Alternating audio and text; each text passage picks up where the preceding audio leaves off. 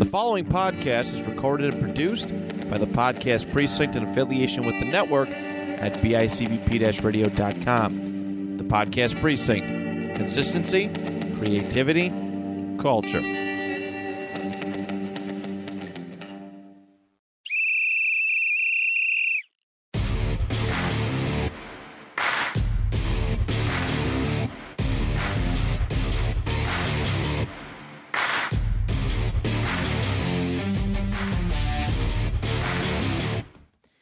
Welcome, everybody, to another exciting episode of Stories from the Sideline. My name is Coach Larry.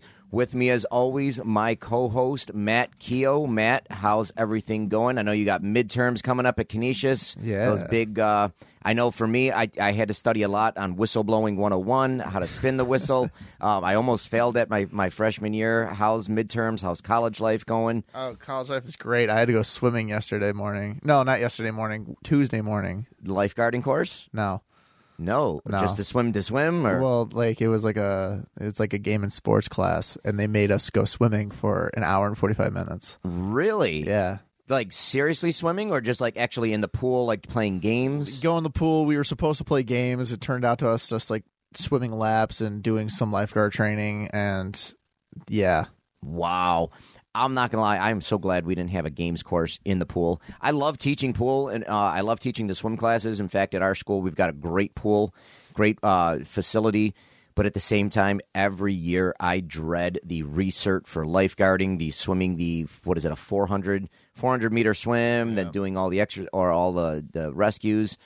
Um, I think it's hilarious that they still make you swim the 400 meter swim and then you've got to do all the rescues because when you know if i see somebody drowning in the pool i'm like hold on let me swim 400 meters first then i'm going to dive in and save you yeah, exactly. I don't know. It was stupid. so i, I definitely do not look for towards the uh, research um, but we're we're glad to have everybody uh, listening out there and we're going to come in hot with the first segment um, might be a little too soon but the bills game against tennessee um, field goal or touchdown, Matt, what would you do? You are you're inches away from getting four more opportunities to score. Uh, the way the game was going, Tennessee uh, offense looked terrible in the first half. Second half, they figured it out. Um, you're in that position. You've got to make a call. It's fourth and what a half a yard, not even. Um, what do you do? Do you kick the field goal and play for overtime? Do you go for the touchdown? What do you do? I get that Sean McDermott said that he wanted to, his team deserved to go for it, you know, because they were playing well. But even if, even with Josh Allen, I say just kick the field goal and go into overtime. I just, I just did not support that idea. I tell you, I'm the opposite. I I loved the fact that they went for the touchdown. I get it. He slipped. I you usually make the the half a yard, the yard. Um, I think before that they were 13 of 15 every time Josh Allen did a sneak. Um, I love the fact that they had the guts to go for the touchdown. I probably would have done the same thing. I didn't like the fact that they did the sneak. Um, if you look earlier, I think it was um, either late or early fourth quarter, late third quarter, where uh, I thought Beasley was in for the touchdown previous, and then they they quickly went to the line before they reviewed it, and Allen tried to sneak, and they got stuffed. They ended up scoring, I think, two plays later, but I just felt it was one of those games where your offensive line wasn't having its best performance. Their defensive line was playing pretty well.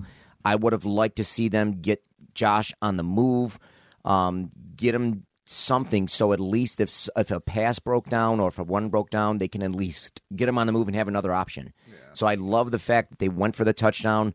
Um, I feel like in years past, in other coaches, whether it was Marrone, Jauron, we would have kicked a field goal. And in those games, we typically lose it in overtime. so I love the fact that hey, we're only we're we're four yards, five yards, whatever it was away from winning this game. Let's put it away here. Um, I just wasn't crazy about the play call. Yeah, I, I don't know. Uh, We looked like crap against the run. Let's be honest. And it was also the ref, though. I feel like there were some missed calls there that we just did not get. And I don't want to be that person that says that the ref missed some calls. I my biggest beef was too. I mean, if you look at that, Isaiah McKenzie had the kick return right there. I get it; it's a hold. The guy. I mean, if you look at it, he did hold him. he grabbed he grabbed him on the jersey or on the arm, but come on, it's ten yards off the play. I get it; it's a penalty. Now, if you go back to to Derrick Henry's big run, Yeah. you can make the case that uh, Jordan Poyer was grabbed and it was a little closer to the play where he could have made a tackle. Again, I don't want to be that guy either, saying, "Hey, the the refs were awful." The re-. I didn't think they were horrible. I didn't like the fact that after every single play, they had to go in, huddle, talk like thirty seconds, a minute, Right. and then call something. Yeah. You know, if you're if you're struggling that much with making a call, then it's probably not a penalty. Right. It don't throw the flag and then make it up. Yeah. I mean, okay, if there's something happen, if you saw it, throw the flag. Hey, it's offsides, it's holding, it's pass interference, whatever it is, make the call, and there should be really no discussion. I don't need to sit there and throw a flag and then debate for two, three minutes. Um, this is why it is. Nope, this is why it is. I just make the call, and that's it. Yeah, and you, no matter what, it's it's more of a discipline thing on the players and the coaching staff. Even if it was a bad call, I think you just you got to be aware that these refs are going to call whatever they think, and you just got to be more disciplined to not give them any reason to just throw the flag and make something up. Oh, for sure. Yeah, And uh, I mean, I wouldn't. I mean, you, Henry went off. Henry, I think he had what 143, 153 yards, Yeah. two, three touchdowns. Um, but if you look at it, yardage wise, you take away that big touchdown run. I think they did a decent job in shutting him down. Maybe I sound like a bit of a homer here, and oh, they didn't. But I thought, you know, they they beefed up their line. They took out Epenesa. They took out Basham for bigger linemen. I get it. Um, I was a little confused in why you take out Epenesa. Basham, I get it. All right, Yeah. he's you know rookie. Epenesa, I thought has been having a fantastic season, and you have a weaker offensive line in Tennessee, and Buffalo didn't get any pressure. No. And you can't tell me that having Epenesa on that end maybe couldn't get you another sack or two or three or any. Um, so uh, I was a little miffed about that. Uh, but I, other than that, I just, uh, I thought it was more of their play action that killed us. Where especially in the second half, they were using Henry more as a decoy so that they could get those cheap yards, that those cheap 5, 10, 15 yards of AJ Brown. Once he caught, once he caught uh, fire, um, I thought that was the big turning point in the game. I think we. I don't think we've played a team yet that's been dual, like both like in passing and rushing. I think we've faced teams that either like we have all the like with Kansas City. Obviously, we had to cover the secondary with Tyreek Hill. Like we we knew that they were a throwing team. Um, I'm trying to think of any other team that I mean like, but like with Tennessee, they just knew that that was like our plan was to stuff the run. So then they abused it, and it showed. Absolutely. I mean, they um like I said, I don't want to think they I don't want to say they used Henry as a decoy cuz they he wasn't just a decoy. I mean, he, you know, you get 143 yards, you you have a pretty great day, but um Right. they definitely uh got beat a lot of times because just the simple yards and and Henry was a threat where Kansas City their running back wasn't a threat. Uh, uh, Edwards-Helaire was not that big of a threat. Um, any of the other games, they really didn't have that threat th- um, that I think really no other team has that threat like Henry. Um, I mean, even if you look at big backs like uh, Ezekiel Elliott in Dallas, he's a threat, but they're you're still not just specifically game planning to shut him down. Um, Elliott's not going to win games and take over games just on his own.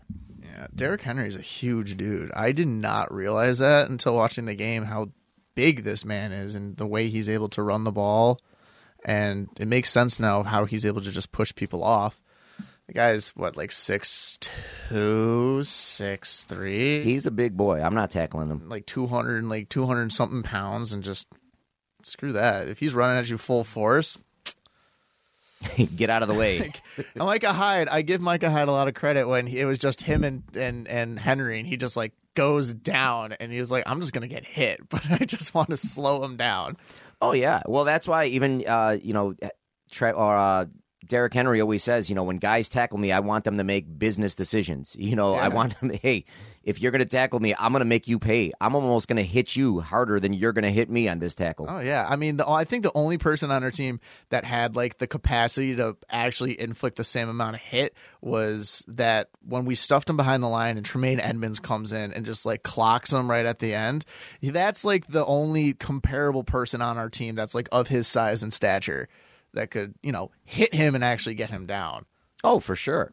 And at that point, you know, I'm not gonna lie. I thought it was a great play. I thought uh, Edmunds made a solid hit. I was kind of hoping he would have jarred the ball loose. So did I.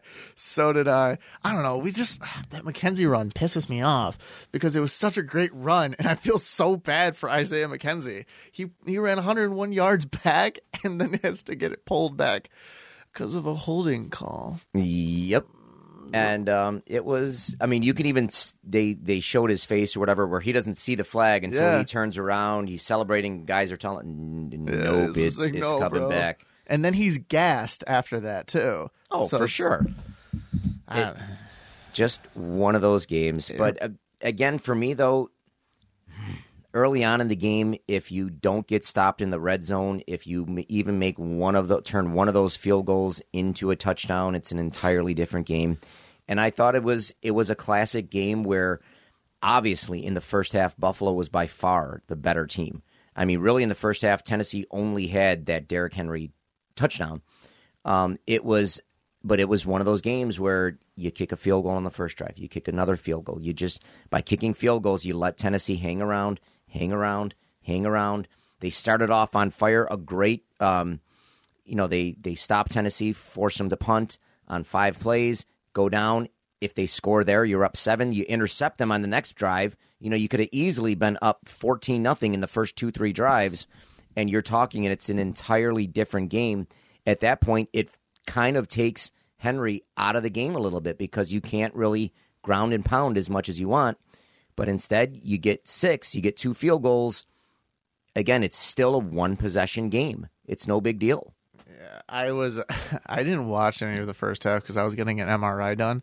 So I was like I was out of it. And I get out of the MRI machine. The first thing somebody tells me is like, "This is what the score of the Bills game is," and I was like, "It's three to nothing." And I was like, or like and I was like I was like, wait, like I don't want it to be this close of a game. Like when you hear like increments of three, you're just like, oh dang, like, Yeah. it's too close. Absolutely. And, and Buffalo's offense, especially in the opening drive, looked fantastic. And then they got inside that red zone and it was like slow motion. Like it was just they went I don't know. They went to uh and what I thought what I didn't like too, and I'm gonna be a little biased because I've got uh Devin Singletary on one of my fantasy teams. But in that opening drive, even the opening two drives, he was running so well. I mean, he had one where he just, you know, he it should have been maybe a four yard run and he turned it into a 10, 11 yard run because of his second effort. He was running, running, running, and then all of a sudden they put in Moss. I get it. You want Moss to be your your short yardage back, but he wasn't. He didn't have it today. He didn't have it that day. I thought, you know, keep Singletary. He was making some good catches out of the backfield. Moss had a few drops even in the game. Just ride Singletary. He wasn't killing you. I believe his yard per yards per carry was pretty good. Um, but he was he was hitting holes and he was getting positive yardage. Moss, a couple times he got stuffed. He wasn't finding the hole. It just wasn't his day.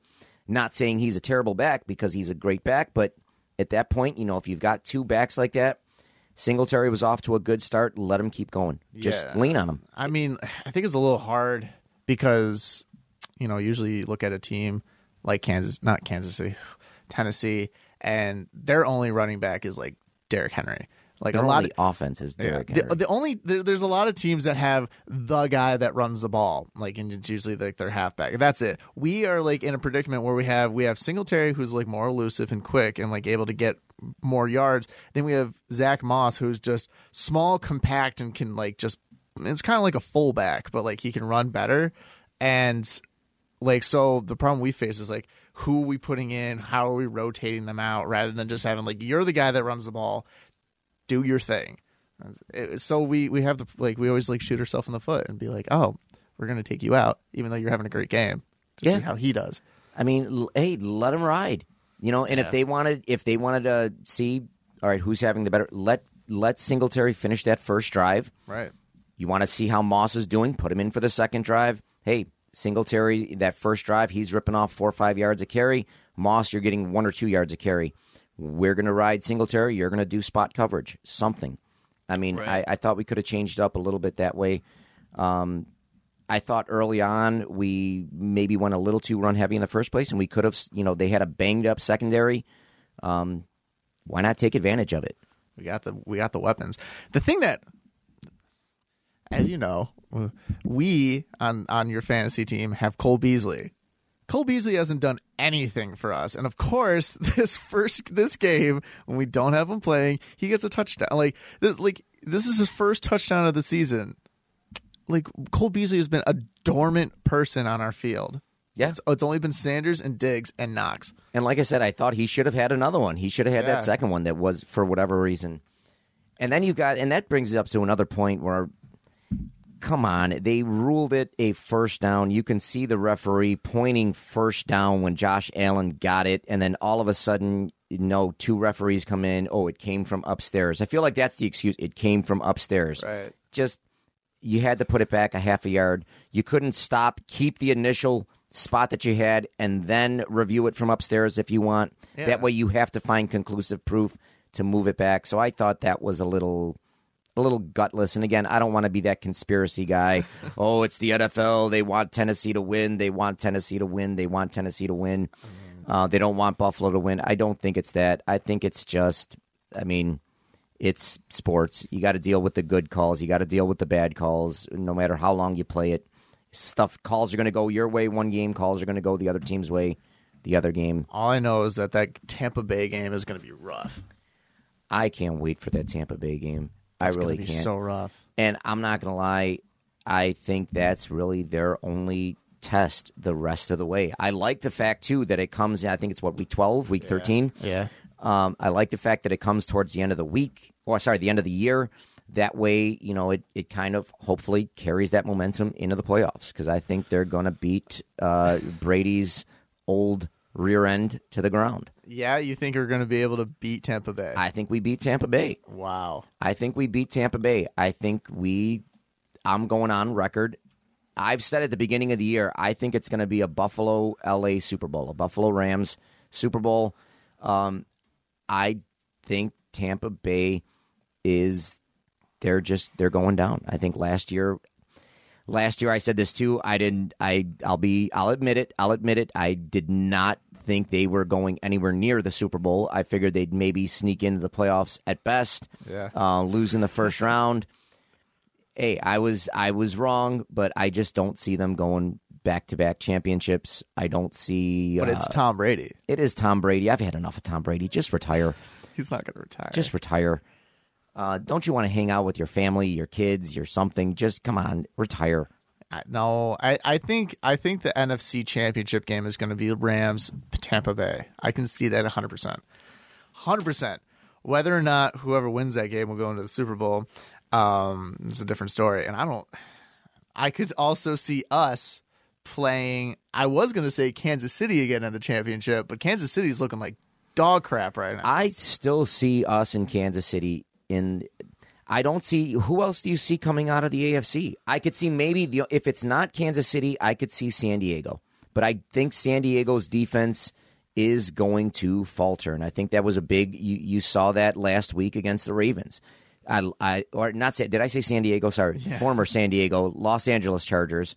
Um, I I think they've got a fantastic offense. Um, I just don't think they have a championship defense. I think they have a defense that is just they're maybe a draft or two away from being a legitimate threat. You know, you get some more linemen, you get some more cornerbacks. Um, they're they're a draft or two away or a free agency period away from really building up that defense and then becoming the Kansas City, the Buffalo threat of winning the AFC.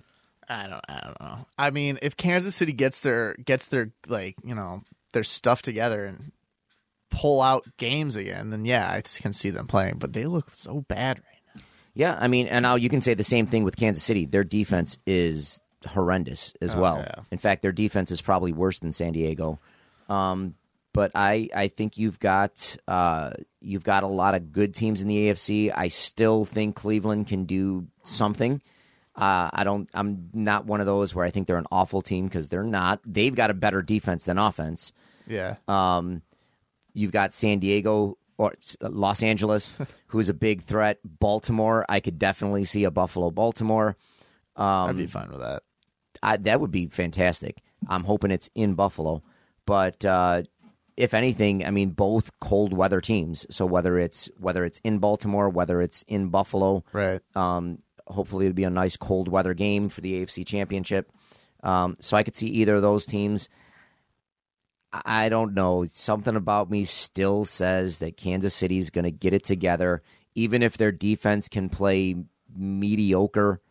Um, I think they still have enough talent to win.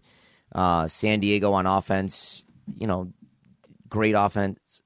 Los Angeles on offense It doesn't matter. the Chargers on Yeah. offense, but you, you've got uh, Herbert. It's just, I still think they're another year or two away from really competitive. I almost think they're kind of like Buffalo was last year. Had a great run, had a great, you know, great good story, but it was just like you could tell Buffalo was just they were there, but they weren't quite there yet. well, I completely forgot. What about the Cardinals in the NFC? They're the only undefeated team right now. Have they really beat anybody though? I don't know. And I'm not saying it's because of JJ Watt either, because let's be honest, it's not because of JJ Watt. Um, or else, you know, the Texans actually would have been something. No, I'm so glad that J.J. Watt. And looking back on it, I'm glad that he did not come to Buffalo. I don't want him. No, I, I'll be honest. I kind of wanted him to come, but if he comes to Buffalo, I don't think we get Greg Rousseau. I don't think we make that first round pick. I don't think we pick Boogie Basham. And I think both of those players, especially Rousseau, I think both of those players are going to be have great careers and a lot longer. I mean, J.J. Watt, you're going to be lucky if he's got what two, three more years Unless he pulls a Brady. unless he pulls a Brady and he's playing till he's 75 years old.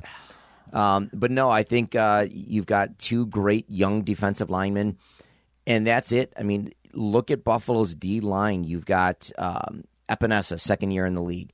Uh, you've got um, Basham and Rousseau, who are going to be good defensive ends. You've got Oliver, who's this is his third year, third, fourth year in the league. This is his last year of his rookie contract. So I mean, you've got a very young defensive line.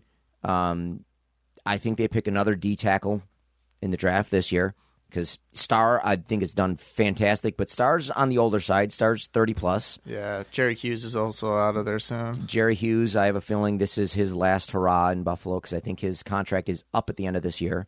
Um, I would love it if they could sign him to another year or two. I think he's still playing uh, top end minutes. I think he would too. I think he would. I think he would. I think he and he was one who came. He came from the Colts, I believe. Didn't we pick him up from Indy, where he was a top or, or a top pick and just needed a change of scenery. Left Indy and, and Kind of like Stefon Diggs. like Stefon Diggs. Absolutely. Not that he really did bad in Minnesota. No, he just needed a change. Of he just needed a quarterback. Yeah, he needed a quarterback and he needed a franchise that actually respected him. Absolutely. So I would love it if Hughes came back. I think that could be where Buffalo just says, "Hey, this is a business decision type of deal. We want to go in a younger direction." But I would definitely love him back. Um, He's the longest tenured Bill. absolutely. Hey, I still say bring Kyle Williams back. Let him come back. Let him come back. Let him uh, let him go for a Super Bowl run with the Bills. If we had Eric Wood, do you remember Eric Woods, yeah, who sadly had to stop because he had a neck like had neck problems? and he was only eight years in the league. Yeah, seven years in the league. He was a great center. Absolutely.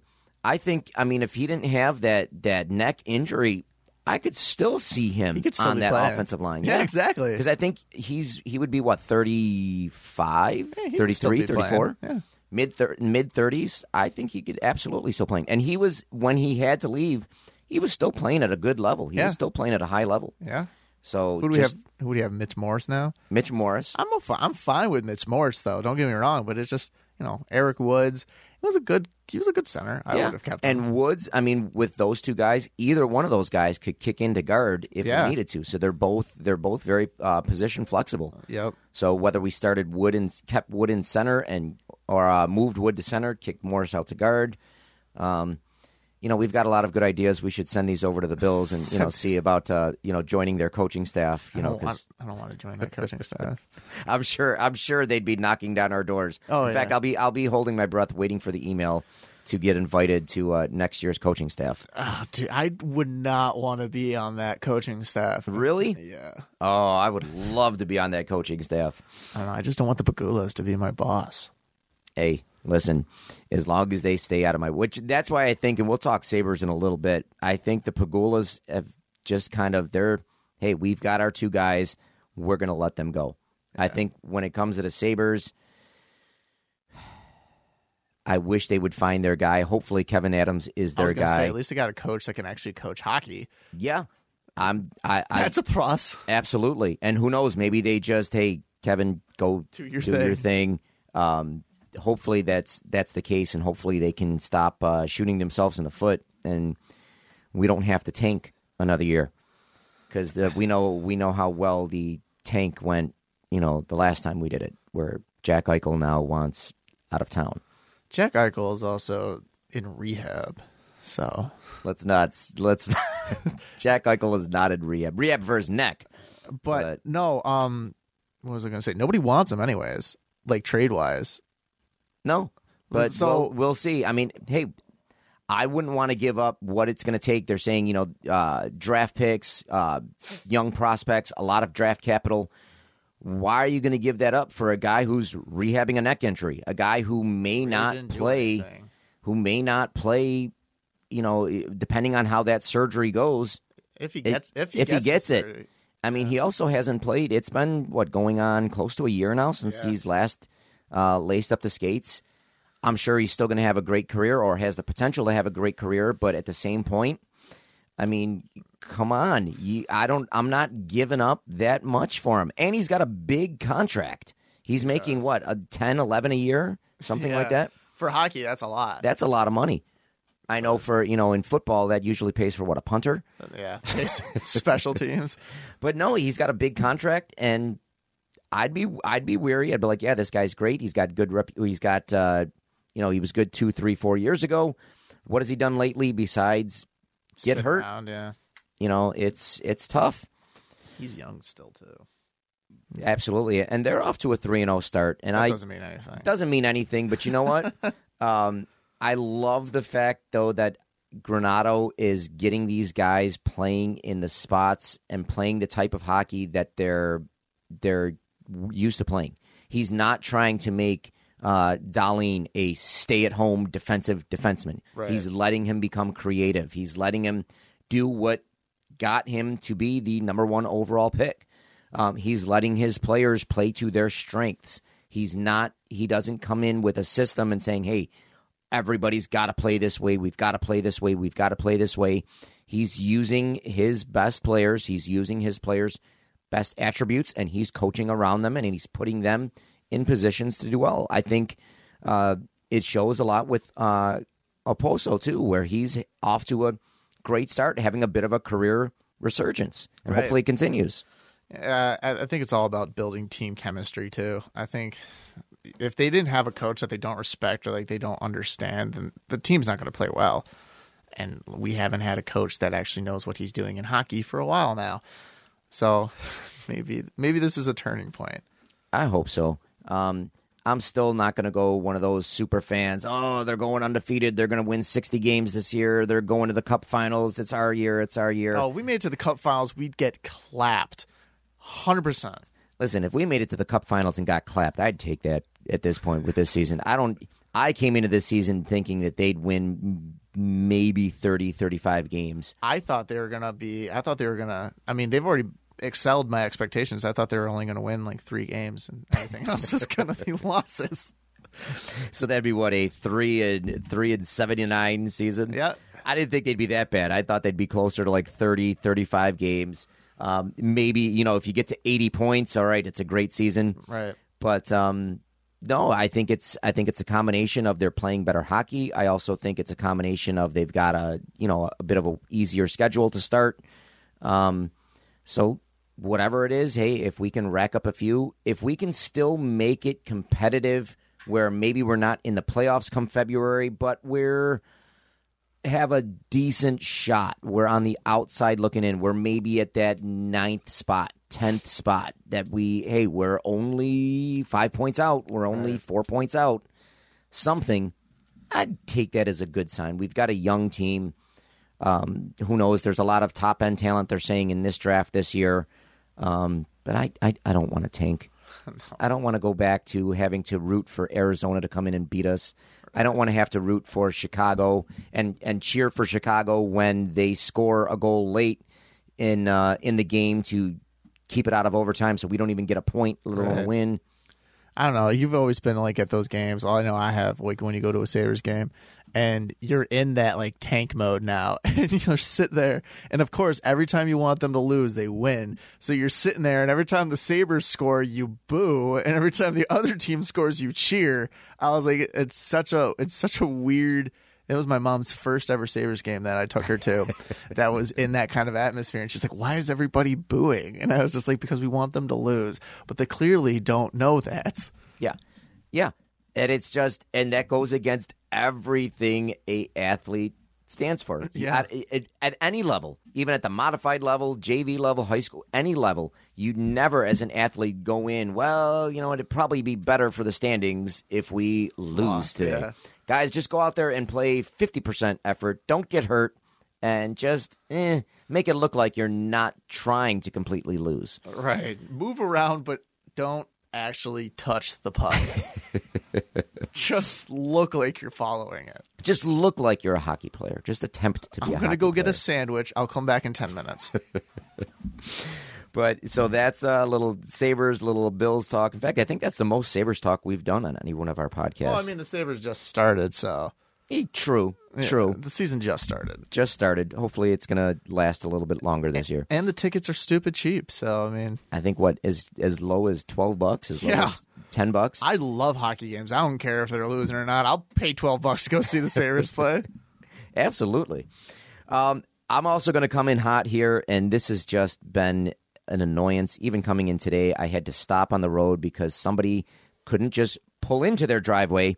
They had to stop traffic to back into their driveway for no reason. Whether it's your driveway, whether it's parking spots, can you just pull into the spot? I get it. If there's a legitimate reason where you got to back up, if you're at, at Home Depot and you're backing up because you you know you're going to bring in some drywall or some lumber into your truck or whatever, and you need that back part of your truck free, that's fine. But come on, there's no reason you need to pull in your little Toyota Corolla into and back it into a spot when you can just pull in just pull into the spot. That way you're not stopping traffic. And not only that, and I love it, if you're going to back in, if you are going to back in, make sure you can do it the first time. Don't pull up, then back in. Whoop, nope, I messed up. Pull up again, back. Nope, oh, still couldn't do it.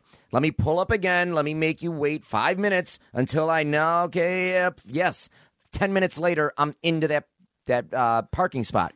If you can't back up, definitely don't back up into a parking spot. Just park so that I can go into the store, get what I got to get, and go out. Because I hate shopping in the first place. I don't want to be there any longer than I have to be. And I don't want to go in there already mad because your dumb butt couldn't just pull into a parking spot.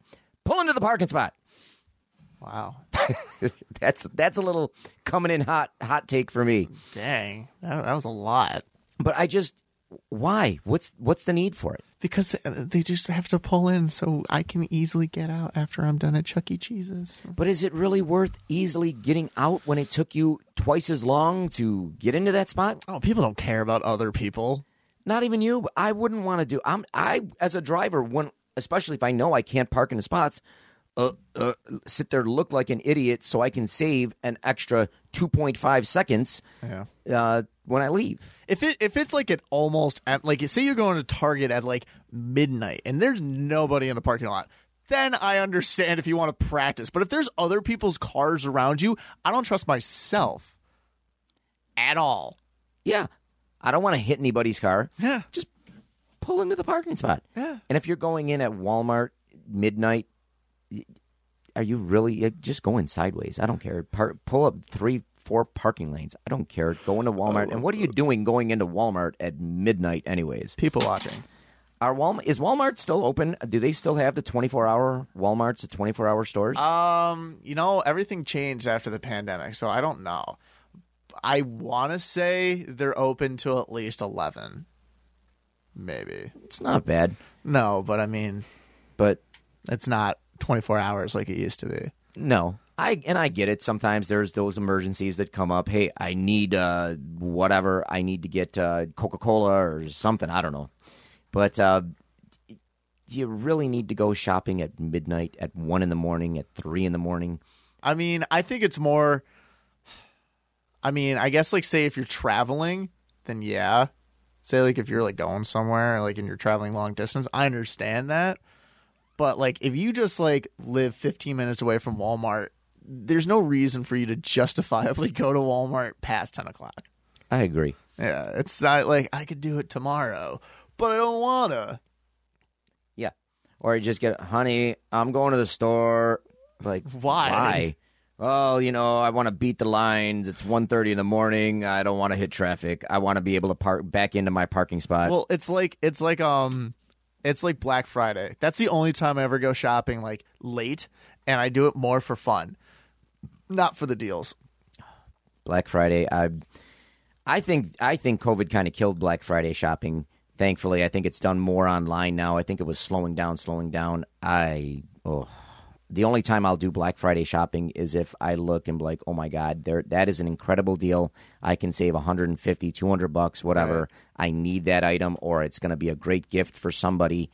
Um, then I then I I bite the bullet and I go Black Friday shopping. But I'm not. I'm forget Black Friday, Black Thursday, Black whatever, Cyber Monday. I'm not a shopper at all.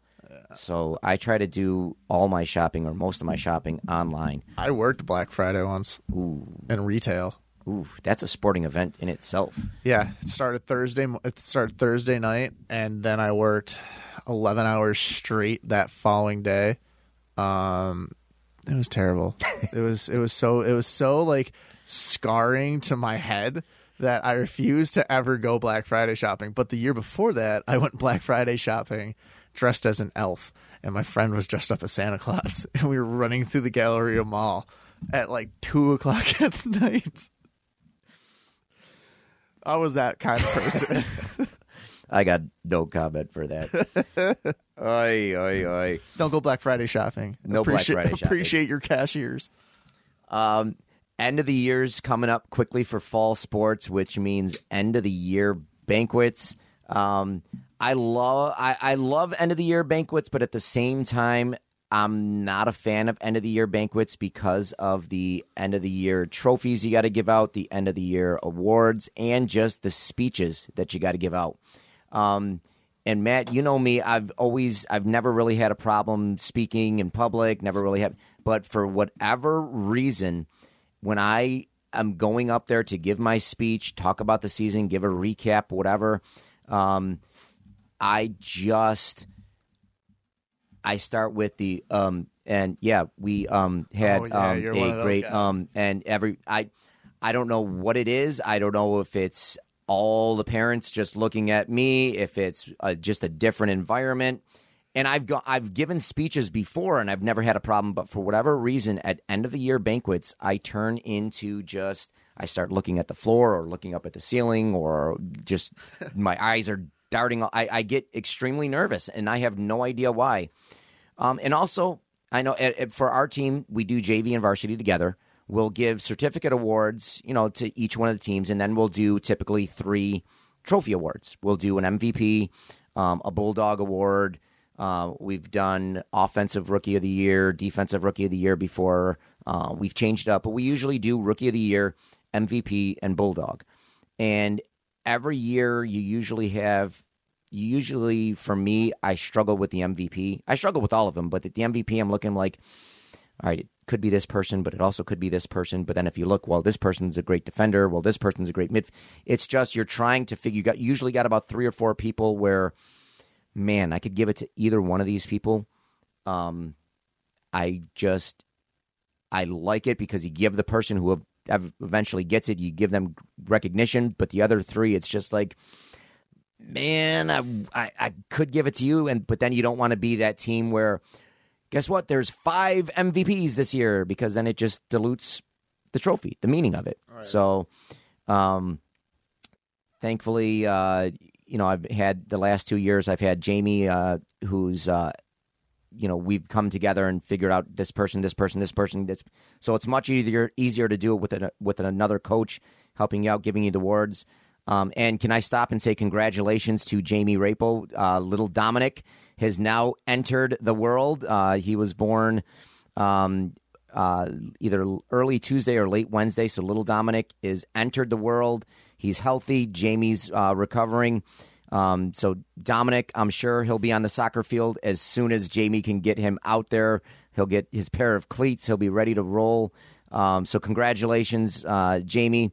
Um, we hope again everything eh, continues safe, sound, and can't wait to officially uh, meet Dominic, and we'll we'll see him on the soccer field soon enough. So are you? You've taken over then, I assume. Uh, I've taken over. I started. Um, was it last Friday? I officially started. Uh, took over. I did the um, the practices. We finished our game. We finished our regular season game against Niagara Falls, which was on Thursday, and then I took over on that sun or that Friday for practice. So I ran Friday's practice. Um, practices this week. We have our sectional game um, tonight, actually. So uh, we'll be leaving for that in a little bit. And Where we'll, is it? we'll be ready to rock. We're going to Pioneer. So it Okay. is going to be. Uh, now, this is Pioneer coming from Kenmore East. So it's Yeah. going to be a long 50 hour, hour or 50 minute hour bus ride. You're right. Um, what time are you leaving? We're leaving. Uh, I think the bus is leaving at around four fifteen, and we're the game starts at six. I'm hoping to be home by 10, 10.30. It's gonna be it, it's gonna be a battle. I'm gonna I I, I really think it's gonna be um, an awesome game. I'm really looking forward to it. Might be a wet one too. Could be a wet one. Could get some rain. Um, Those but are always fun. but we're we're looking forward to it, and I think it's going to be uh, a great game. Good. So we're we're excited about it. Uh, I know my captains, um, Maria and George, uh, they're excited about it. Um, we've got another captain, Brooke, who is banged up, but that's how, how much of a captain she is. She's still even coming off of ACL surgery that she had about a week ago, give or take. She's still going to come on the bus ride, the long bus ride. She's still going to be there on the bench. Um, I thought you were supporting about her to say teammates. she's about to play. I was She's like, not gonna play. I was She's- like a week out of ACL surgery. She's not going to play, although I'm sure she's going to be fired up to play. But she's she would be she'd be on the field if she could, but she's going to be there. Um, it's going to be fun. It's going to be fun. Um, you know, we're we're coming in as a six seed, Pioneers a three seed, and we're going to be ready. You know, we've been uh, we don't know all that much. I don't know all that much about Pioneer. They're in ECICs. Um, from what it looks like, you know, they've had a solid season. I think they're nine or ten wins. Um, I don't know if you guys do. You guys have you guys played them in Clarence, or were they one of your ECIC opponents, or not really? Not that sound. Nothing that sounds familiar. Okay. Um, but I know because I know you guys play them in basketball and other sports. yeah, I think that was. I remember hearing about basketball more. but but we're we're looking forward to it, and that brings us to our another part, uh, sectionals. Um, you know, it's always been, or before, it's been where you have to win to get in. You have to have at least a 500 record. Um, they've changed it over the last couple of years, where it's been almost like an open tournament. Um, and I know they've done that in a lot of sports, um, where it's you can either have go undefeated and make it in the sectionals, or you can go no wins, one win, and not playing or and play in sectionals. Right. Um, what's your thought about that? Now, there now you do have the option to opt out of out of sectionals. So if you did have a uh, zero win team or zero win season or a one win season, and you decided, hey, we're just we don't want to have another game, we're done. And there have been a few coaches that have opted out of sectionals over the years. Um, so you do have that opportunity. But what are your thoughts on it being an open tournament or it being, hey, you've got to have a 500 record or you've got to finish top four in your league or or what? I guess. See, the problem is with that like distinct cutoff, it can get a little murky, especially if like you have two teams that are like very kind of close in record wise, and then you have to like make like that decision of like who gets in based off of like you know like maybe like more home home wins, home losses, like stuff like that. That the those kind of technical things I don't like. I say if they're like really close in record, let both of them in. But I don't think that it would be beneficial to have it be an open tournament because you know say you you you are like closer to the top of the of the rankings and you get paired with the team that like played maybe uh, like one maybe like one or two games and they're still as like you look at that as okay this is an easy win and the people who are you know obviously no win's an easy win but it's a little mismatched you know like you're a very top tier team playing a very low tier team it's like a d1 football team playing a d3 football team i mean there's a possibility that the the lower team can win but i just don't think it would be i think it's more of an entertainment and uh, competitive factor if you have two well matched teams playing against each other. That's where like if you have to have 500 or better to get in because you're all kind of in the same playing field. It's a little more equal. Absolutely. And I mean as a as a player, I was had very much the same mindset, but like listen, if if you've got zero wins, why are you getting into sectionals? I know back when I was a player um, playing in Niagara Falls, we didn't make sectionals because well, we didn't win games. Um, I told you my illustrious varsity career, uh, zero wins in four years. Um, but we we didn't win games, and we didn't earn the right to play in sectionals. Um, as a coaching standpoint, as a coach, I've kind of flipped a little bit. You know, um, you it's nice to have another game. It's nice to get your kids some playoff experience because I do feel there is a there definitely is a difference between playing in sectionals, playing in the playoffs, as opposed to playing a regular season game. Um, you get that win and you're in uh, mentality, that lose and you go home and you're done. Um, I definitely think it is good. I, as a player in high school, I would have loved to have that um, that feeling a little bit, but um, as a coach, I I feel like you know uh, you've got the different classes. Hey, any given team can beat anybody, and if you're the number six or the number three seed, we're the number six seed. If we come in, it doesn't matter our record. If we knock you off, we knock you off. Um, it's almost like in the playoffs. You know, the eight seed can beat the one seed in the Stanley Cup playoffs, or or has. You know, you, you get that wild card team that comes in as a six seed, now even as a seven seed, and makes that run all the way to the Super Bowl. Good for them. You know, if you're if you're a top seed, if you're a top team, and you're that much better, well, prove it. Right. Beat the beat the eight seed, beat the sixteen seed, beat the the lowest seed that you've got to play, um, and move on to the next round. Because eventually, when you get to the semifinals, when you get to the finals, you'd like to think, and nine out of ten times it happens where you usually get the top two teams, or one and three, or Yeah. two versus four.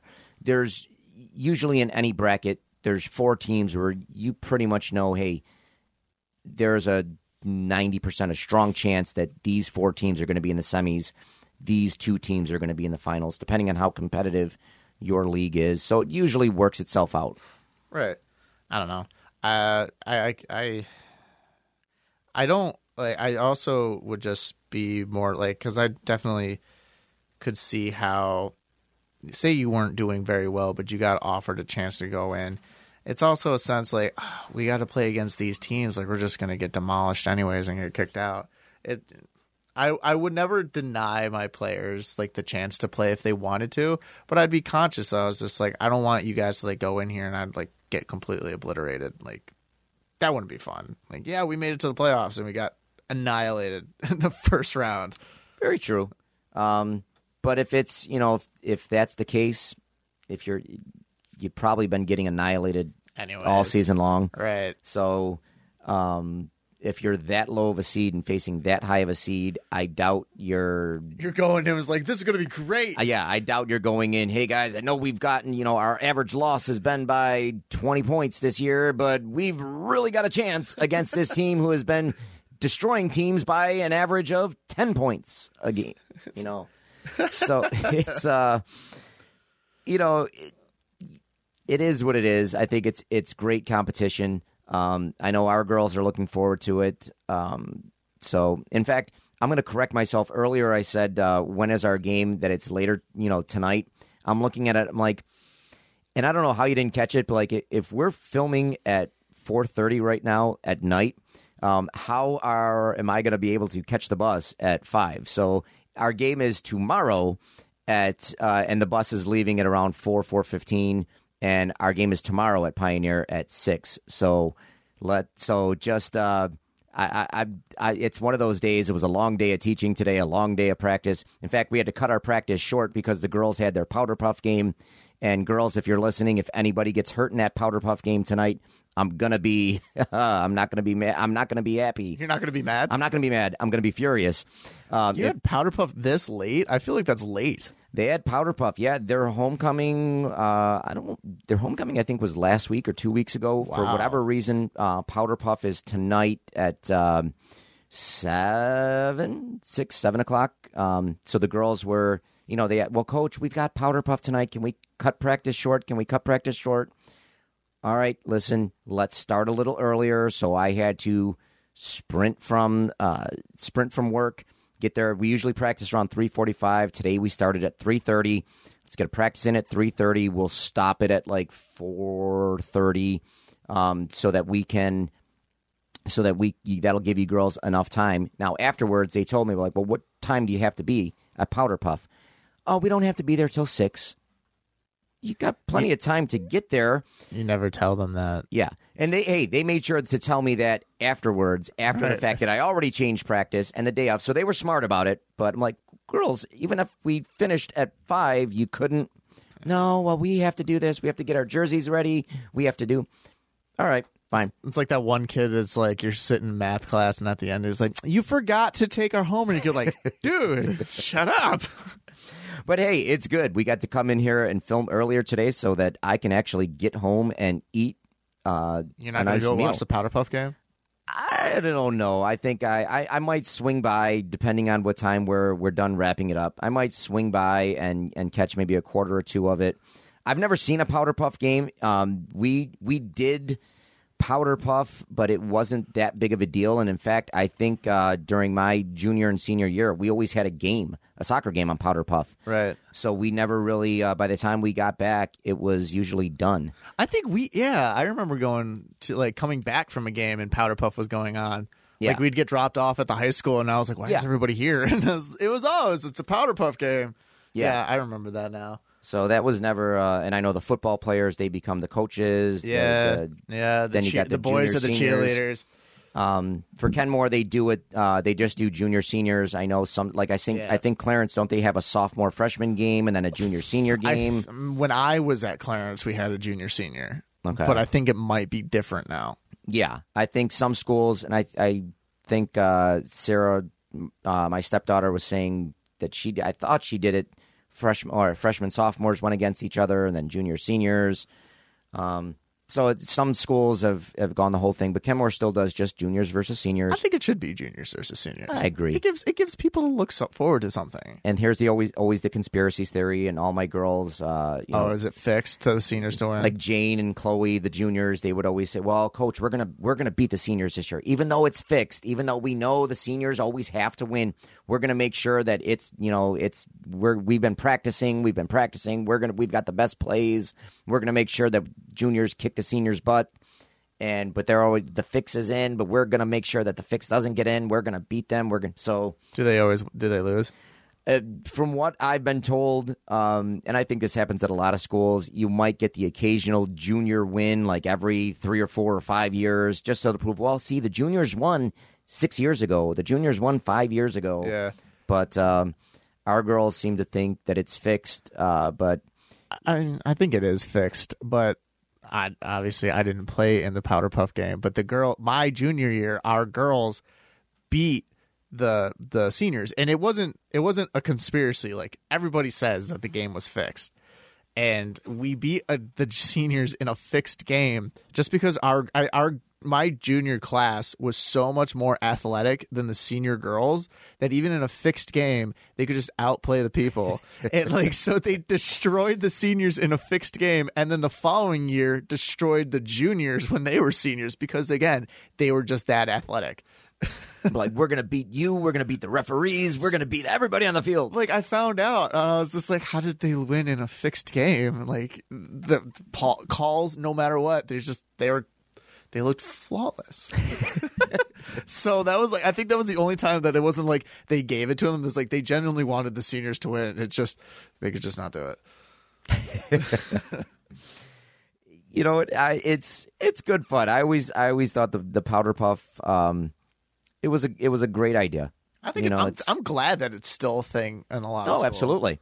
I think, in fact, I think more and more schools are doing it. I think it's kind of getting more and more uh, uh, better, Right. I- or recognition. I think the only struggle was was like having like the the guys as cheerleaders because they they wanted to like see how far they could push the envelope, and um, I was just informed that my the at my high my former high school they were the guys were finally allowed to do their their routine for the first time in like ten or fifteen years. Really? Yeah, since like two like early two thousands because of the last time they did it was so um inappropriate. Risque? Yeah, so inappropriate that the te- the school is like, nope, you can show up and you can be on the sidelines, but you can't do a routine.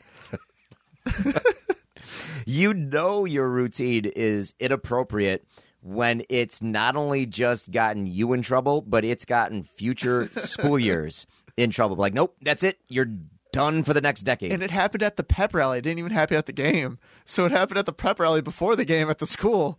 Oh, jeez. Well, hopefully nothing like that. Hopefully there's no bans um, from cheerleaders or or any players at the game today. But uh, you can always tell. I mean, even the girls are, are saying that the trash talking between the juniors and seniors yeah. has been uh, amped up this week. So I think that's fun and like uh, if I was like, like if say if I was like the like uh, the phys ed teacher there or stuff, I would definitely not you know maliciously, but like I would feed into it. Just you know, I think I absolutely. think that kind of atmosphere is great. It's like it's harmful, just like banter and stuff Yeah. like that. as long as you're not going out there and making any threats and making, Right. oh, I'm going to take this person's knees out. I'm going to take this person. It's like, you just know, I'm don't gonna- grab by the ponytails. No, I love it. I think it's I think it's fun in any sport. You know, we talked about this before. It's, it's always great to get a little trash talking in there, even if it's just a friendly pickup game. it shows that you care. Absolutely, it shows that you care, and it just it makes the game even that more interesting. Um, so, but yeah, we're looking forward to playoffs, uh, to sectionals. Um, what's your thought on playing home versus playing away on sectionals? Like I know at Clarence, you guys, I'm sure, usually had the home games at least in the opening rounds because you guys were usually probably the number one or the number two seed at least going in. Um, but what's your thoughts? I know usually in the semifinals, in the in the finals, it turns into a neutral site game. Yeah. But uh, what's your thoughts on playing home versus playing away in playoff games? Um, I think it all. Uh, it could be an advantage if you have like a good fan base. Depending on the sport, though, say like, like I know for football, I guess playing at Clarence would definitely be very kind of intimidating for the outside team.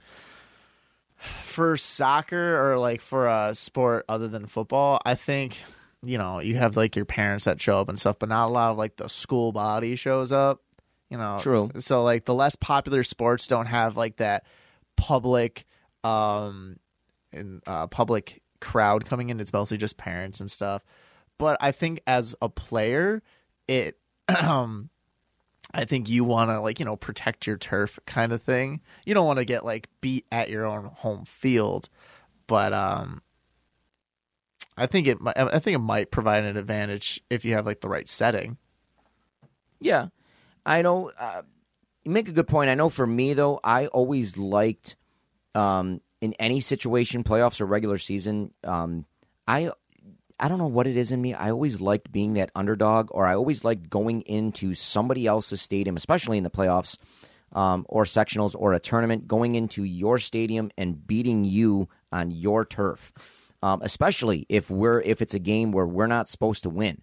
I just I'm always been that type of player. I've always been that type of coach where you just goes and it, it just fires me up a little more. You know, I like being that guy, especially as a player, scoring the goal and quieting that crowd. And like that'll shut you guys up for a little bit.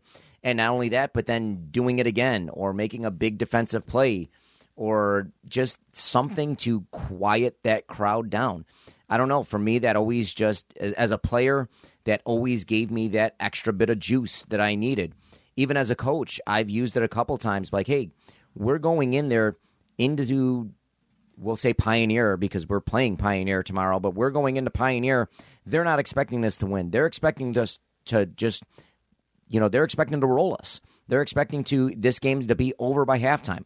Let's go in there. Let's shut them up. Let's make them earn this victory.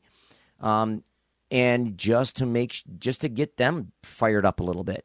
Uh, so me, I always loved playing on the road. I loved it. I get it. It's fun winning at home. It's fun winning with your crowd, especially in a big game. I know we had the the East West game. Uh, we had it at home this year, um, and it was you know we got the W, and it was great to see the the fans. Uh, the the stadium was actually pretty full. The bleachers were full. Um, so it was great seeing the students get fired up. It was great seeing the parents get fired up um, and enjoying that rivalry. So that was fun winning on your home field. And I know you have home field advantage because you know um, you know how the turf plays. You know the dimensions of your of your field. You know you don't have to worry about well their field's a little smaller. Their field's on grass. Their field has divots or imperfections, if you will. Um, so I get it. There's a there's a great advantage to be at home, but for me, I just I loved playing on the road. And that bus trip going back from that road game is so much fun when you upset a team and when you get that that victory. Yeah. I I I think I my favorite my favorite kind of field was like like the neutral one where both teams had to come together. I think that just added cuz you I never I never experienced playing on it, but I remember going to like watch a game at a neutral field and it was I don't know, it just had like that sense of both teams were walking into unfamiliar territory, so it was just there was no advantage. It was just you played it, it was whoever won was based on your play. You couldn't say it was oh it's because they knew the field better. It's like oh they knew um they uh they've practiced here before or they they were at their home field. It's like no, it's like you all walked in in the same stadium. You don't know what to expect, and I think that was just like all right, we're on equal playing field. Whoever wins just is based on skill. It's not you can't say it's attributed to anything else. Oh, for sure. I love it. Have you ever have you had that neutral field experience where you just go in and be like, "All right, we're no no excuses now. Have you had that that neutral site game big in the sectionals? I've I've um I've witnessed one watching it for I remember it was after I graduated.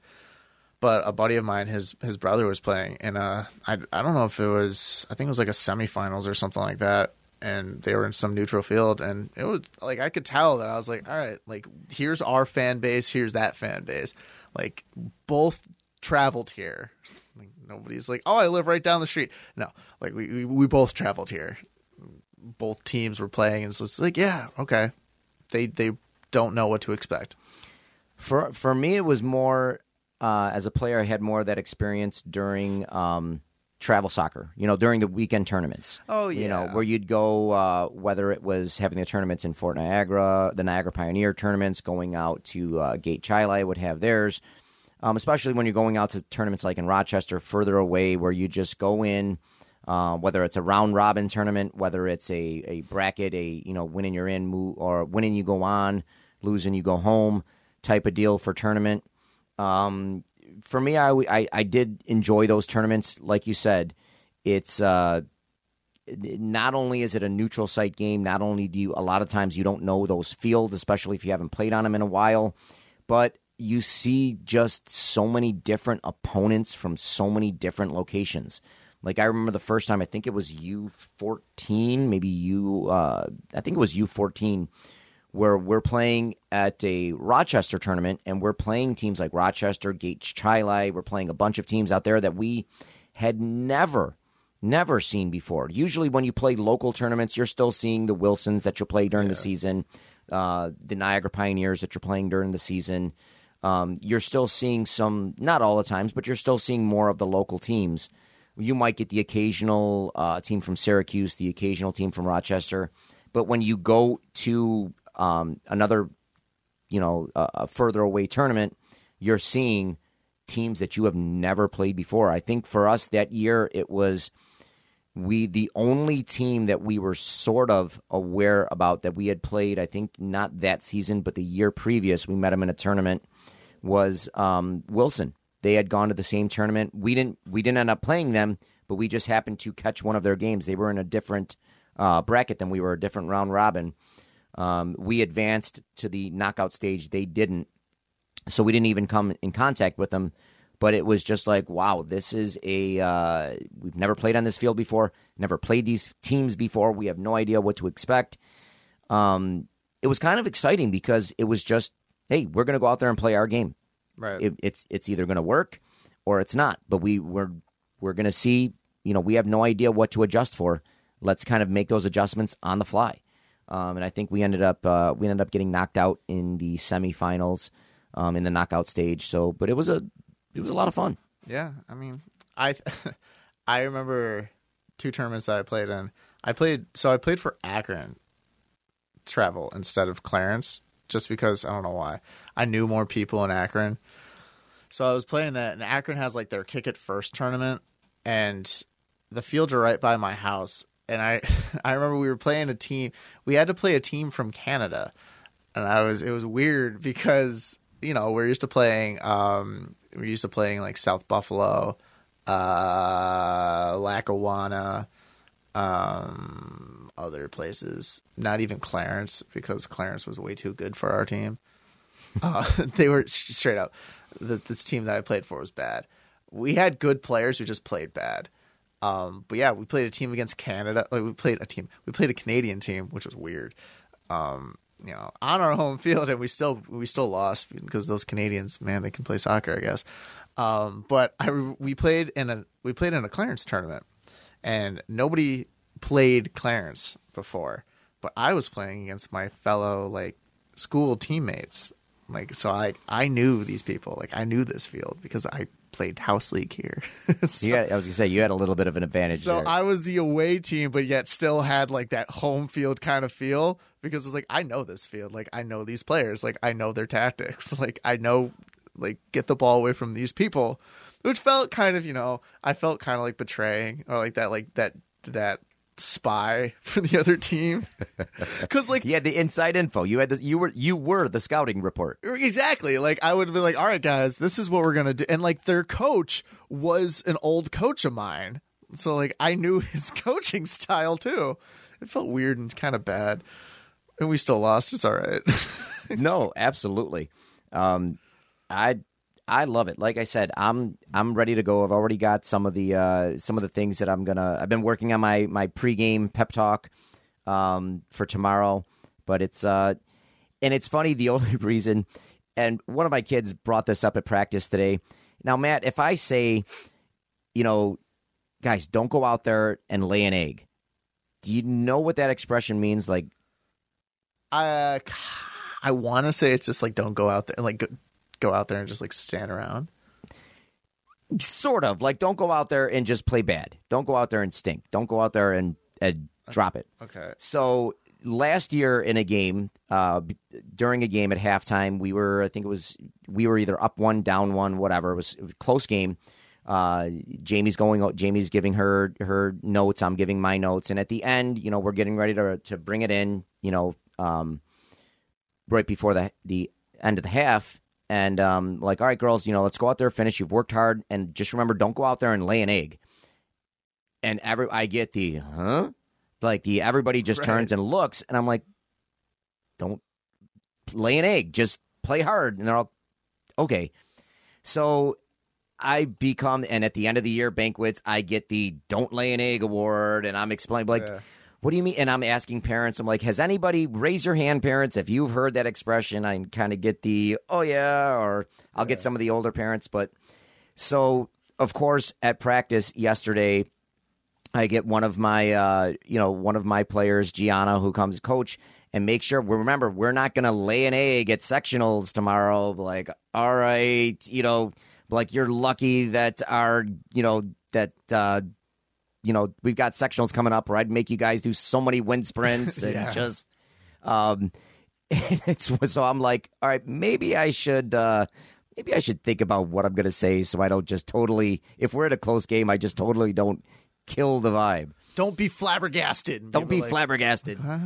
Don't come on, you young whippersnappers. Let's go out there and finish this game. I mean, you could also throw them off their game if you shoot out something that they have no idea what they're talking like you're talking about. Then you're just like going back out on the field. It's like, what does he mean by this?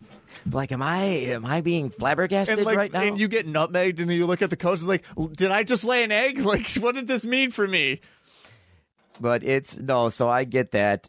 Um, so that kind of made me, and it's funny because Jamie and I have, and we've had this talk. Um, again, this is this is another fantastic season where I've had the the unique opportunity where I was supposed to coach JV. Uh, I was the JV coach. Then two years ago during the pandemic, we didn't have enough players for a JV team. So Jamie was nice enough to to move me up and let me be her assistant for varsity. This year, obviously, because um, you know she was uh, she was pregnant. Uh, wasn't sure how long she was going to last this this season. We made uh, the choice again. I was able to move up and be varsity's assistant with Jamie as well, which has been tremendous because for me it's been it's been a ball because there's some kids on these teams that I've literally coached way back in seventh grade as modified. I mean, uh, Maria, Annika, uh, George, our goaltender, Chloe, I think I had since eighth grade, um, and others. It's been tremendous because I've not only got to see them progress from modified to JV to varsity, and I think a lot of coaches don't really get to to see that progression. Sometimes you'll get a player who you'll have for four years on varsity as a freshman, but you might not have had on JV. So it's been awesome, and I can't thank Jamie enough for giving me that opportunity. But some of those those kids, you still get where they just not only do you know them as a player, but they know you as a coach. Right. They know all the the these silly dumb jokes that you're going to make. They know all, and they've heard all those pep talks that you're going to give. So you kind of want to keep them on your toes too. And in fact, uh, I think it was yesterday at practice, I came in, and some of my girls will say, "Well, you know, we can tell when you're grouchy. We can tell." So I came into practice. I think it was Monday or Tuesday, and um, I was, you know, yelling a little bit. And sure enough, my forward Jane uh, just looks at me, Coach. Did you have a bad day at work today? And I'm like, No, I was fine. Just warm up. And but it's something that they they know by just saying that they'll get me to laugh, and everything will go back to normal. Right. So it's uh it's been a ball. It's been a it's been a ton of fun coaching them this year, and um, I'm really looking forward to winning tonight so I can coach them. Uh, or not tonight, Tomorrow. tomorrow. I keep saying tonight. I've got tonight on my game on my mind, uh, but okay. the, uh, coaching them tomorrow so that we can um, you know have another another couple practices and Yeah. and it's it's gonna be fun. Pioneer, we're coming for you. And uh, hey, that's all right. They won't hear this episode till after the game, anyways. That's so true. That's true. Unless you like you send it to the coach after the game. send it to like, Coach, listen to this audio.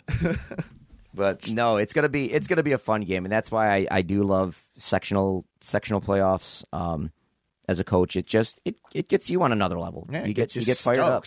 Absolutely. The Bill Belichick in you comes out. Yeah. Absolutely. Except Basically. except no cheating. We're not deflating any soccer balls today. No cheating, no, No- spying, no videotaping no spying practices. No spying. Don't worry, Pioneer. We're not. We didn't send somebody to practice uh, to your practices all this week. And You know and that you know that player that you had that is not like now like has COVID. Yeah, that's not anything weird. that wasn't that wasn't from us. We're not no sabotaging. We play fair. All right, um, Matt. We're gonna get into our hot seat round. Our hot better seat questions. Take my microphone off. Oh, Mike's going, or Matt's going, uh, mic in hand. He's ready. He's ready to rock.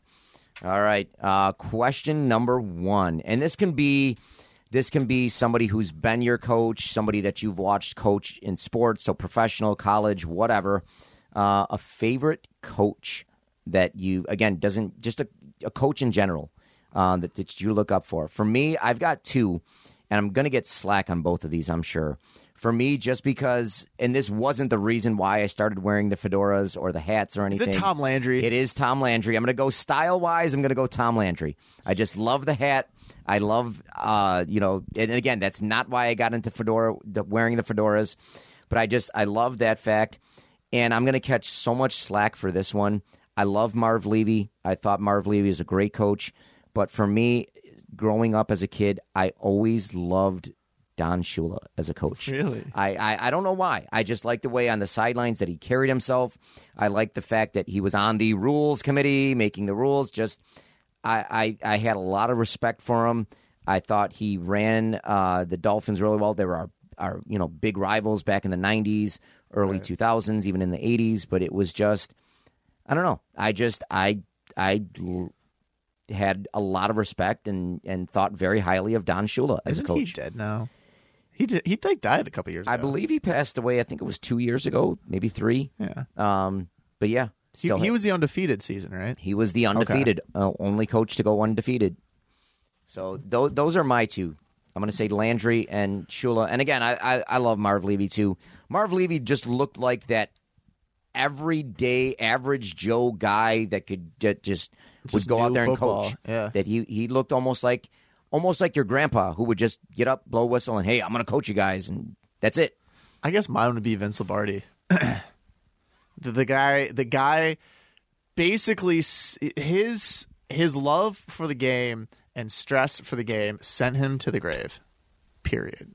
Yeah. The way he worked and the way that he just committed most of his life to the game of football was the reason why he died from. I think it was. I think he had like a heart attack or like he had like some kind of like he had a heart attack, I think, and then he also had like some kind of like chronic disease. But I think it was because he worked himself so hard. Like, did you ever did you ever watch like the NFL film stuff? Like how it goes like um like the story of somebody. Yeah. Yeah, I, I I watched the Vince Lombardi one, and it was like an hour and a half, and it just like showed him just like yeah, he never left the, the he never left his office. he, never did. No, and that's I feel like especially back in those days, you had to be. You had to. Those were the guys that were literally would have a couch in their office, have a bed in their office because they're if they're not watching videos, they're going over plays, they're going over this. If you're on a coaching staff, you're that from uh, what September to whenever the Super Bowl would wrap up back in those days, or AFL NFL championship. Your that's your life. You're there like twenty hours a day. Except for Vince Lombardi, it was every day, 365 days. Yep. but all right, so some great coaches there. We're going to go into not necessarily your favorite band or favorite music, but favorite musical either age or genre. For me, 90s grunge. 90s grunge. And even uh, after practice today, I was listening to it on the way here to the studio, uh, listening to some uh, Alice in Chains. I just 90s grunge, even to this day, it still does it for me. It gets me fired up, not necessarily, but just gets me in a good mood. Um, whether it's Nirvana, whether it's Smashing Pumpkins, Alice in Chains, Stone Temple Pilots, uh, Pearl Jam, I just wasn't necessarily a fan of the look. Um, even though it's whatever it is, what it is, it wasn't really a look. It was just more of hey, get out of bed and whatever. But for me, '90s grunge that that would be my favorite musical genre. I guess like 80s pop. Okay, I could see that. I could see a lot of people. I, I feel like '80s is either you love '80s or you hate I 80s. love the 80s. Any- love any- the 80s. any certain bands, any certain groups, any or just ah. just the whole genre. Like you really can't go wrong. Uh, you just can't go wrong. Anything that gives you like just like that 80s kind of vibe. Like, you know, kind of like eh, like you're rolling down the street with Marty McFly kind of vibe. like that that those songs, like any song that gives you that kind of feeling, I vibe with. I like it. I like it. I feel like the the '80s definitely had its own little vibe, its own little. Yeah. Uh, I like it. I'll de- I'll deal with the '80s music. I like it. Again, a, a lot of the people 80s. give me grief for liking the 80s. listen. The '80s was. We're never going to see a, a, a generation like that again. It was just its own, especially it, the style. You had the big mall hair, the big. It was, it was definitely. Um, looking back on it, sometimes I'm like, why were people wearing that stuff?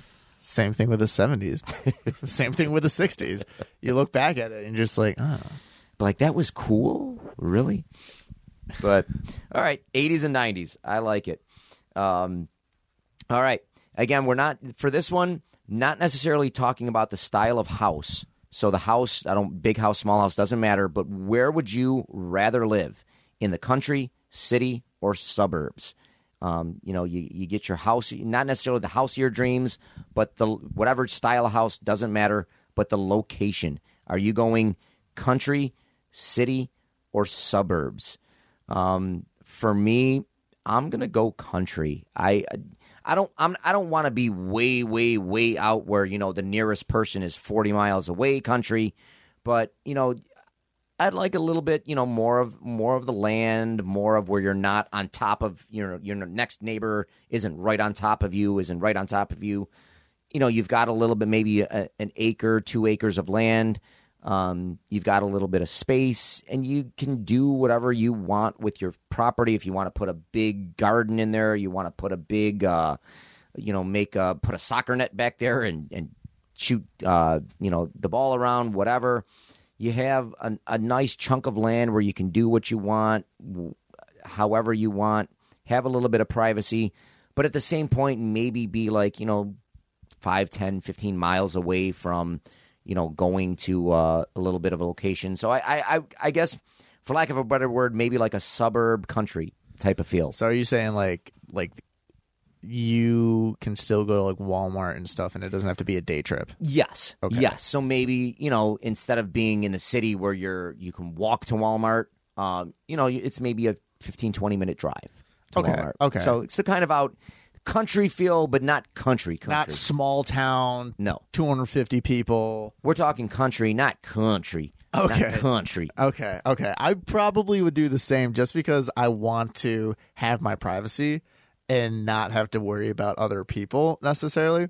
And as as much as my girlfriend loves the country, I think she might disagree with me on this because she wants to she wants to live in Hamburg, you know, stay in that area. I was like, I kind of want to move more towards like Pembroke-ish area. Like, you know, I could see that. like it's still it's not like country country, but you're not like really kind of close together. Yeah, There's have- more there's more fields, there's more like spacing. Absolutely, you have a bit of a you know space, like you said. If you want to have you know, So uh, if I fart with the windows open, I don't have to worry about my neighbor right next door. absolutely, Yeah. you know, you have a little bit of you know where you can have a big bonfire out in the Yeah. backyard. You can have some that. people over and you don't have to worry about like being too like loud. Yep, you can have people over for the Bills game. You can get a little raucous instead of uh, having that that neighbor above or whatever Right. or neighbor below. Hey, knock it off. Yeah, yeah. Um, it's all right. I can definitely see that.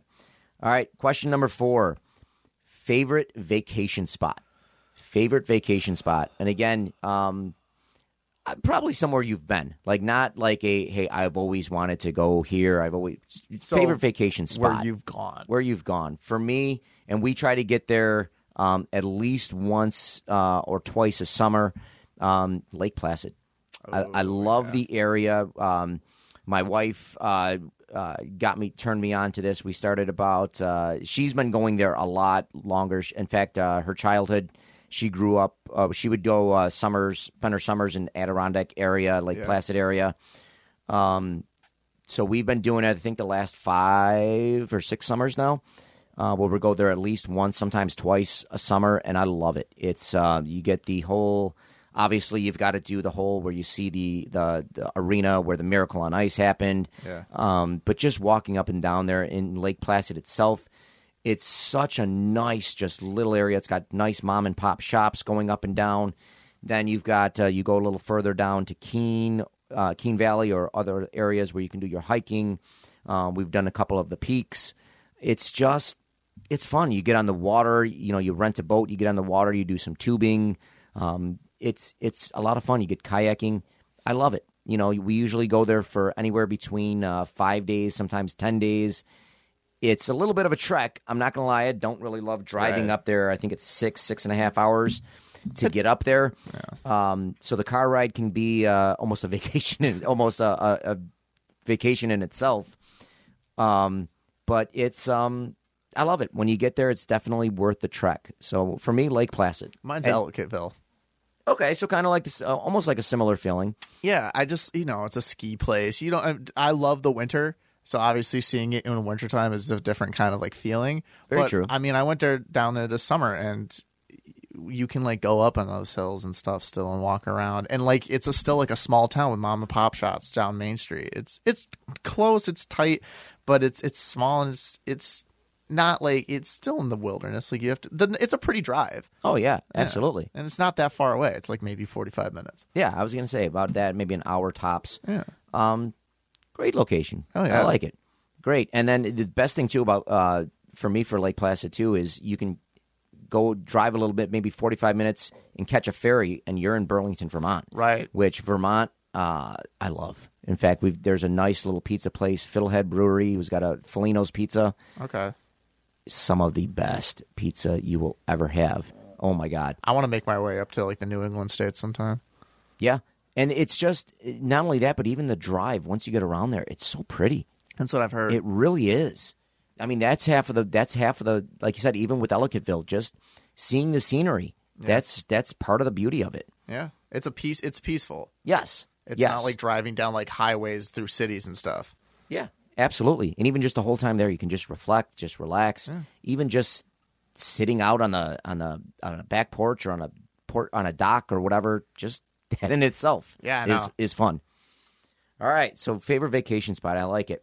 Um, last one, and this doesn't have to be travel at all, but biggest thing to do on your bucket list that's left. Not something that you've already done. Like for me, I've already done my biggest thing before was going skydiving. I did that about four years ago, five years ago. Um, was scared out of my mind when I did it, but so glad that I did it. It was amazing. But that previous was the biggest thing on my bucket list. Um, so biggest thing though that you have yet to do that is still on your bucket list, but it's it's at the tippy top of that bucket list to do. For me, I am gonna I'm gonna say travel, and um, it's to go to Italy. Yeah. I mean, I've always and I've gone overseas. I've gone to Germany. I've gone Switzerland. I've gone uh, France, and said. In, fact, we're doing France um, uh, later this year uh, to celebrate uh, Vicky's birthday. We're going to do that to December time. Um, we're I've done uh, Switzerland, which was amazing. Um, so I've done the Europe, uh, the overseas travel. Not a ton, but you know enough. And Italy, for whatever reason, I haven't gotten there. I've still got family there in Calabria, so that for me is on the top of my bucket list. I just, but I don't want to do when I do Italy too. Part of it, I don't want to do just Italy. Hey, we're going to go there five days or three. Like I want to do Italy, whether it's I retire or whether I spend the whole summer when I finally get a summer off. I just want to go there for like the minimum of a month, two months, whatever, um, and just do Italy. Like not do the touristy Italy. Like just go to go to Calabria, stay with some family, stay with some friends out there. Go to the little villas, the little Yeah. places here. Not like do you know Rome, Milan. Go to the big touristy places. Just do Italy. Almost find like the Lake Placid Yeah, of yeah. Italy or the Ellicottville of Italy, and just go to their the little different places there. So that's that's big on my bucket list. And like I said, when I do it, I want to try to do it for at least a month Yeah. at least a month. And that's the beauty of being a teacher. You can hopefully work it out where one summer just You're able to do it. able to do it, able to uh, take the summer off, not work. Um, so that's one day. That's the biggest thing on my bucket list is Italy. I don't know. Anything that you want to do, see, go. I guess. I guess like it. All right, it's still on the bucket list. One is I was just trying to see which one was ranked higher. But Okay. This one's this one's more of like a lower rank kind of thing. But I want to go to Salem on Halloween Really? because I heard they do it because Halloween's my favorite holiday, and I heard they do it up. the whole like witch trials deal. Yeah, like and- they okay. they do it like they have like their their decorations and they're just you know it's just like that folly vibe. It's like the biggest fall vibe you could get. I- and it's not that far away. no, I like six that, yeah. hours. and that's definitely doable. Oh yeah, hundred Um, percent. obviously, I'm sure with that you'd have to probably plan that a good amount in advance because I'm sure uh, during Halloween time yeah. it's probably sold out or Yep. or uh, books up in advance. But yeah, I could see that being a cool I could see that being a cool thing to do. Plus, it's like I also get to go up to the New England states. Like it's more New Englandish, so I can try to plan it out. Yeah, hit a little, make it cross country road trip. I mean, Exactly. you know, drive here, drive there. So I could definitely see that. That'd be really cool. I know, right? That'd be really cool. Um, maybe we'll, we'll film on location one of these times. All right, in and start Salem. interviewing people. Just start interviewing people. All right. Well, I love it. Um, like I said, sectionals. Uh, we're pioneer. We're coming for you tomorrow. We're we're ready to rock. My kids are my kids are not going to lay an egg. We're gonna go out there, play our best, and hopefully uh, next week when we tape, we'll be telling you how we're looking forward to our next opponent. Um, but Matt, thank you again uh, for for joining me. Yep. And we'll see you guys again next time. Again, look for us on Facebook and on Instagram at, at Stories from the Sidelines. And we'll see you next time for more Stories from the Sidelines.